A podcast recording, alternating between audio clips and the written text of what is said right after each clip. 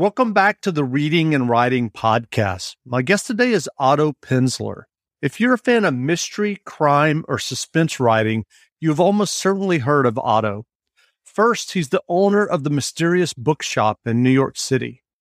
In 1976, he founded the Mysterious Press Publishing Company, which published hundreds, if not thousands, of mystery novels and anthologies. He sold Mysterious Press to Warner Books in the late 1980s. And he's also the publishing industry's most prolific mystery anthologist. For years, he was editor of the Best American Mystery Stories annual anthology. And this year, he's launching a new annual anthology, The Mysterious Bookshop Presents the Best Mystery Stories of the Year. And beyond the annual anthologies, Otto edits numerous mystery anthologies based on various themes and uh, uh, topics. Recent titles include The Big Book of Victorian Mysteries, The Big Book of Espionage, Golden Age Detective Stories, and Bibliomysteries, Stories of Crime and the World of Books and Bookstores. Otto Penzler, welcome to the podcast. Thank you so much, Jeff. It's great to be here. Sure. Well, the volume of books and anthologies that I've just described is massive this first question really isn't about mysteries or editing per se, but seriously, how do you manage this volume of editing and work? You're reading tons of stories all the time. How do you keep track and um, how do you, you know, um, manage your days? I have no life. I simply, I, I read uh, all the time. Um, you know, I make up with hard work uh, what I lack in genius. I just spend a lot of time reading, editing, and uh, and writing. This is uh, it, it, really is my life. It's common for me to work a seventy or eighty hour work week. Um, but I have to say, I mean, to put that in context, I'm not a coal miner. My work is reading mostly, you know. so it, this is what I used to do for fun. I am the most fortunate person on the planet. I got to make my passion, my great love, which was reading, into a career. So every day that I work 12 or 13 or 14 hours is really a lot of fun. Uh, not all of it, I can guarantee you, not all of it is fun, uh, but so much of it is that I feel truly blessed. That's great. Well, obviously, as um, I described in the intro and and all of the work that you've done over the years, you're someone who is not only knowledgeable about mystery fiction, but as you just said, you you absolutely love the work that you do and you love mystery fiction. I'm curious, what were the very first mystery stories or novels that you read that kind of got you hooked on the genre?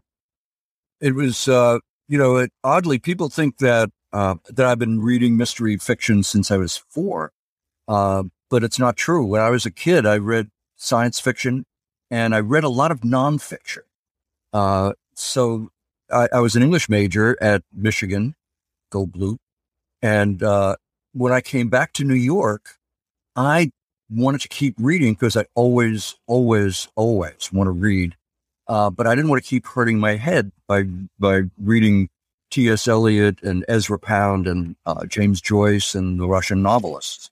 so I was looking around, uh, like, what would I like to read that would be not hurt my head, but would be fun. So I thought, I'll read, I'll read some mysteries. And I picked up, I was smart enough to pick up the greatest book in the genre, which is The Complete Sherlock Holmes. 56 short stories, four novels. I still remember the copy that I had. It was the Doubleday uh, edition with an introduction by Christopher Morley. Um, and I, I liked very much uh, the first book, A Study in Scarlet. I really liked the second book, The Sign of Four novel, the second novel. Uh, loved the short stories, but then I read The Hound of the Baskervilles. And it was late at night. I was in, I was reading in bed, uh, which is where I used to be able to read all the time. Now I'm so old that if I try to read in bed, I fall asleep in 30 seconds. uh, but I, I remember this, this one scene in The Hound of the Baskervilles where Dr. Mortimer visits Sherlock Holmes and tells him about this terrible murder where uh, an aristocrat had his throat ripped out, and uh, and Holmes said, "Is there any clues? Is there anything to point to the possible uh, murderer?" And he said, "Well, there are footprints around the body." And Holmes said, "Were they footprints of a, of a man or a woman?" And Dr. Mortimer, Dr. Mortimer says, "Holmes, they were the footprints of a gigantic hound." Oh my God. my, I, I got goosebumps. Uh, my hair on my arm stood up and everything. And I was hooked and I read voraciously in the mystery world, uh, mostly the, the golden age writers, the British, especially British writers like Agatha Christie, and Dorothy Sayers and Anthony Berkeley. Then I switched to, uh, found some great Americans like John Dickson Carr and Ellery Queen. And uh, I was loving all of that. I loved solving the puzzles or trying to solve the puzzles. And then I discovered Raymond Chandler and Dashiell Hammett. And I recognized, wait a minute, this is great fun to read, but it's also serious literature. Well, given the volume of short stories that you read, do you also read a lot of mystery novels as well? Well, I used to read a lot of mystery novels. I don't read very much anymore outside of manuscripts because I, you know, I'm running four publishing companies. Mm-hmm.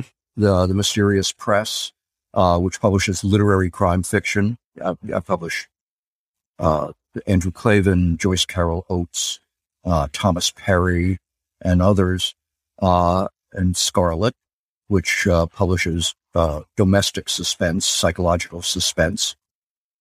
The American Mystery Classics series, which are golden age uh, mysteries from the 20s, 30s, and 40s, many of which I read 50 years ago and am rereading to make sure that they hold up. And so, between reading all of those as well as the short stories for the uh, the big anthologies that I do, uh, there's very little time for me to read other mystery novels just for the fun of it. Sure. Well, I know that you know and are friends with many mystery writers through both through both your editing and uh, your ownership of the Mysterious Bookshop. But putting that aside, I, I, wonder who are your favorite mystery writers, short story writers from the past 25 or 30 years? Mm, it's a great question, Jeff. Um, sometimes those writers are dead. So I would always put at the top Arthur Conan Doyle. I mean, he, he's, I think, uh, a, remarkable achievement that he was able to do. You know, if you read Victorian mystery fiction or Victorian fiction of, of any kind, which I love, I love reading 19th century, uh, Wilkie Collins, uh, and, uh, and, and, Charles Dickens, of course, and, and many others. But, you know, if reading them today, you know, in a world where things tend to move a little bit more quickly, uh, our attention span may not be quite as great as it used to be. And so uh, they move a little bit slowly and they seem old. They seem like old stories because of the different time, the different era, and the different pacing of the books, whether they're short stories or novels. They just move more slowly. But the Sherlock Holmes stories read as if they were written yesterday. They they move along so well. The, the writing is so smooth, so fluid that um, that there's no way to for me to say, oh, there's somebody better than that. However, I do have other uh, writers that I love. Uh, an unknown, a fairly unknown writer, he's not unknown, but he's not as well known as he ought to be, is Stanley Ellin. Stanley Ellin was probably the best short story writer of the 20th century. Um, he's most famous for a story called The Specialty of the House, uh, which Alfred Hitchcock filmed for his TV show. And in fact, more than 10 of his stories were, were filmed for television by uh, by Alfred Hitchcock, and uh, se- several of his novels also were uh, were filmed. Um, Cornell Woolrich, the great Cornell Woolrich, I loved his novels. I love his novels. Uh, the Bride Wore Black, the whole Black series, Black Alibi, Black Path of Fear, Rendezvous in Black, and so on. Uh, Bride Wore Black was filmed by um, Francois Truffaut, who also filmed Waltz into Darkness, but his short stories are remarkable. I did a book with uh, with Random House uh, called uh, "The Big Book of Real Murders" R E E L stories that um, were made into movies, and I usually try to keep my big anthologies to uh, one story per author. But with Woolrich, I couldn't do it. Nine short stories appear in that book wow. because they were they were filmed. I mean, the most famous film uh, based on a Woolrich story is Rear Window. Uh, so he's he's a great favorite. But there are so many wonderful short story writers. Joyce Carol Oates is a great favorite of mine. I publish her uh, her short story collections as well as some of her novels. Uh, she ha- is so original in finding new ways to scare. Uh, she, I think she's unmatched in that area. So there are there are many. I, I, it's almost impossible to list my favorite writers, my favorite Sure. books, favorite short stories. Although I like to, because I like to share the writers that I love with other people. I, it was one of my favorite things when I worked every day in the bookshop, uh, recommending writers to people. And uh, I don't get to do that too much anymore. I'm in my office uh, where I work 90% of my time as, as a publisher. Well, I'm curious. You mentioned the Sherlock Holmes stories. Have you heard the uh, the latest audiobook version read by Stephen Fry? I'm curious what you think of that. I'm sorry, I don't listen to audiobooks. Okay. I, I read books. Uh, I I read stories in books, and, and so on. When I when I'm when I'm not editing a manuscript or or reading only short stories, but I I've listened to one audio about 30 years ago. It's not my thing. I don't. I live in New York, so I don't. It's not like you know most of the country where people drive everywhere. Sure, sure. Nobody in New York drives, so if, if they're sane. Well, I'm curious. How do you decide on a new mystery anthology? Do you keep a list of, of ideas and themes? Um, that's another good question, Jeff. Um, they, you know, I started uh, years ago. Uh, a publisher in England approached me and said, you know, we, I'd like to do something with pulp fiction. You know how to book flights and hotels. All you're missing is a tool to plan the travel experiences you'll have once you arrive. That's why you need Viator. Book guided tours, activities, excursions, and more in one place to make your trip truly unforgettable. Viator has over 300,000 travel experiences to choose from. Everything from simple tours to extreme adventures and all the niche, interesting stuff in between. So you can plan something that everyone you're traveling with will enjoy. Real traveler reviews give the inside scoop from people who've already been on the experiences you're considering. So you can plan with confidence. Free cancellation helps you plan for the unexpected, and 24 7 customer support means you can travel worry free. Download the Viator app now and use code Viator10 for 10% off your first booking in the app. Find travel experiences for you. Do more with Viator. Without the ones like you, who work tirelessly to keep things running, everything would suddenly stop. Hospitals, factories, schools, and power plants, they all depend on you. No matter the weather, emergency, or time of day, you're the ones who get it done. At Grainger, we're here for you with professional grade industrial supplies. Count on real time product availability and fast delivery. Call clickgrainger.com or just stop by. Grainger for the ones who get it done. And would you could you do an anthology of uh, the great crime fighters in from the pulps? And I said, sure. I, I read a lot of pulp fiction back in the day, and I like it.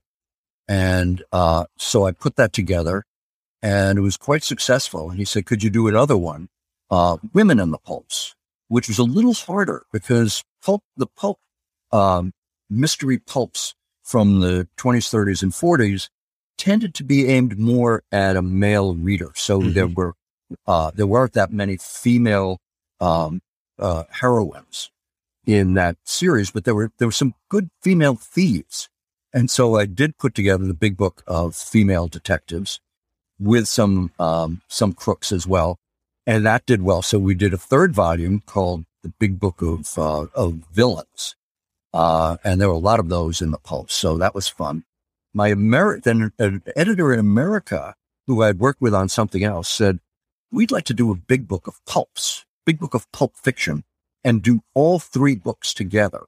And I said, well, you can't. All those books were over 500 pages. He said, no, we can. And so we published the big book of pulps. It was about 1100 pages, double column, slightly oversized. And I had the greatest publicist in the world and it made And that book, an anthology, made the bestseller list. So he said, let's do another. And we did another and then another and another. So once a year, I did a big book. Uh, and they all had big book in the title, the big right. book of the, the latest is the, the big book of Victorian mysteries. And to, to do one of those, so I would turn in the book. They were due to be delivered in October. And the previous, the book I turned in the previous October was published in October. So once a year, I delivered a book. I had lunch with my editor and he said, okay, have, what's your next idea? and I would generally have another idea, the big book of Sherlock Holmes stories, uh, big book of Christmas mysteries. Um, and so we, I've done 11 or 12. And, um, this year I turned in my, the book and I said, that's it. I don't have any more ideas. Plus, I really don't have time running four publishing companies, eh, which I wasn't uh, in the early years of doing these pulps. I was uh, I was running one. Uh, it's just so time consuming that I couldn't do it. In order to do these books properly, yes, I read a lot of these stories when I was younger and I remember them, but you have to read them again. You know, what you think is really great at the age of 25. Right. Uh, 50 years later, uh, it may not hold up you know, for a more modern reader, or my taste may have changed or gotten better. And so in order to do one of these books properly, I had to read between three, four, even 500 stories to come up with the kind of book that I would be proud of and that I, that I think readers would like. I'm curious about your editing process uh, with the annual best short story anthologies. Are you reading stories throughout the year and making lists of possible stories for inclusion? Do you wait until the end of the year? What What's your process on that one? Um, the process is um, I subscribe to over a hundred literary uh, journals. Uh, every popular journal uh, magazine that you could, Strand, Ellery Queen magazine, Hitchcock. Uh, I get all the anthologies of mystery fiction and uh, and look online at e-zines, electronic magazines. I have a wonderful reader, a, a woman named Michelle Slung, who has been working with me for about 40 years. She's a brilliant editor, brilliant reader, and a fast reader, which is just as important as, as the rest, because she looks at between three and 4,000 stories a year, believe it or not. You can't tell a mystery story that you read in the New Yorker or Playboy or whatever other popular uh, consumer magazines there are. Uh, you can't tell by the title. Uh, and so she looks at every story, every short story uh, that comes in front of her. She's very, very fast. And then from that, she cull, she throws away the non-mysteries and, uh, and eliminates some of the really poorly written stories and then sends me usually about a couple of hundred stories a year from me to read and we read them starting on January 1 and read them all year round. And then she sends me batches of them. And so we work at it all year. I keep a list of every story that I read with, uh, with a little synopsis to remind me, because if I read books, if I read stories in, in March, by the time November comes around, I may not remember everything about that story because I've read, you know, a couple of hundred stories sure. in between. So it's the calendar year. And so, yeah, all year round. And then from that, uh, I picked the 50 best, which by which I mean the 50 that I like the most. Right. And send those to the guest editor mm-hmm. who picks the final, uh, 20. And, uh, that's, that's what we've been doing, uh, so as long as I've been doing this series. The, uh, the, the Mysterious Bookshop presents the best mysteries of the year. Uh, which was the first in this series being published by Mysterious Press. Lee Child was the guest editor, uh, uh, who's such a smart guy, uh, such a wonderful friend and, and uh, wonderful writer. Just a, I'm a great fan of him. He's a hero to me and wrote a brilliant, brilliant introduction, uh, which is available for, for your readers. If they like mystery fiction, they should sub- subscribe to Crime Reads um, it's free and uh, it comes out every other day, uh, and they should subscribe to that. And that introduction was published on Crime Reads, and and everybody loved it when they read it. That's great. Uh, I'm curious, given the volume that you're reading, uh, for these annual anthologies of the best mystery stories of the year. What what trends or how has mystery fiction changed in the last ten to twenty five years that you're uh, seeing? Uh, yeah, it's there. There are several trends that uh, some a little bit more recent than others. One thing that really started to happen about 20, 25 years ago was a, a more blurring of the lines between literary fiction and mystery fiction or crime fiction. Uh, it used to be that it was fairly simple to simply categorize a, a book, a novel, or a short story as either literary fiction or um, or crime fiction, mystery fiction. But as a lot of uh, literary writers have now taken to writing books of suspense and crime and murder, and a lot of mystery writers have become much more literary in their writing. It's not just about puzzles anymore. It's not just about detective stories. It's about, uh, it, it's less about how done it or who done it than it is about why done it. And that's a literary, uh, uh, usage that is, uh, that's a, a major change. That line has blurred. In the 19th century, that line didn't exist, even though Wilkie Collins and Charles Dickens and others were writing mystery stories.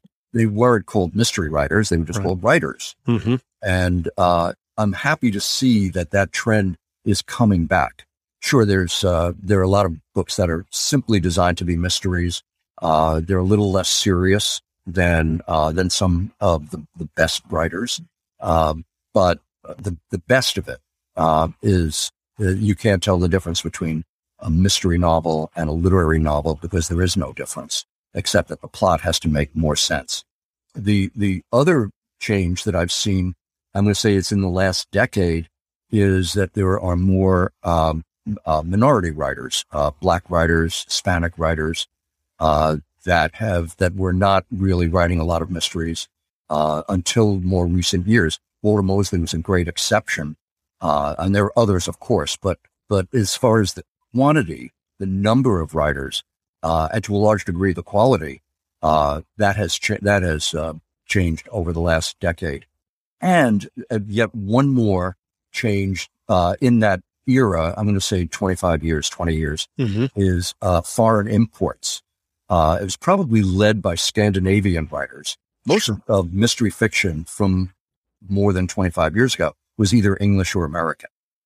And then the uh, some the Scandinavians certainly uh, the the you know the most famous so that you know the girl with the dragon tattoo Stieg Larsson series and and others opened the door to uh, to Scandinavian noir and now there are many books being written by Italians by Spaniards uh, Germans Japanese Chinese so that is very different from where we were 25 years ago Sure. Well, you mentioned that you are probably not going to edit any more big book anthologies. I'm curious, are there any other anthologies that you're currently working on besides your your annual best short, the, short the annual best the is uh, is an annual. So yeah, I'm working on that year round. Sure. Um, and look forward to it. The next uh, guest editor is going to be Sarah Paretsky.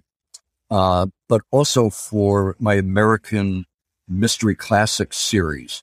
Uh, the book that came out a, a couple of months ago was uh, Golden Age Detective Stories. Mm-hmm. And uh, the one that I'm putting together now, well, it's actually completed now, is Golden Age Lock Room Mysteries. And I'll be doing that as an annual also. I didn't know if it was going to be successful because publishers always tell you, you know, anthologies don't sell. of, of course, there are plenty of anthologies published every year, and it's not because publishers are kind of heart. They're they're, they're going to make some money. Right. So I'm publishing this myself. I'm it's self publishing, which I something I'm not. Uh, I feel a little awkward about. Uh, but it, I thought it would be an interesting, different kind of book for the American Mystery Classics series. So, and it turned out to be very successful, and we had to go back to press for more. So, Golden Age Mysteries will come out next summer. Uh, sometime in, in the in the summer, and I'm already thinking about the book after that. And I'm not sure what it'll be yet, but I'll know what I need to know.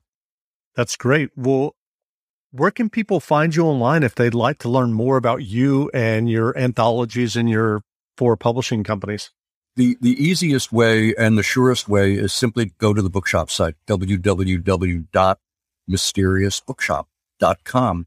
And there's a biography of there. You can't get away from me around the bookshop. Really, I'm like pigeon droppings. I'm everywhere.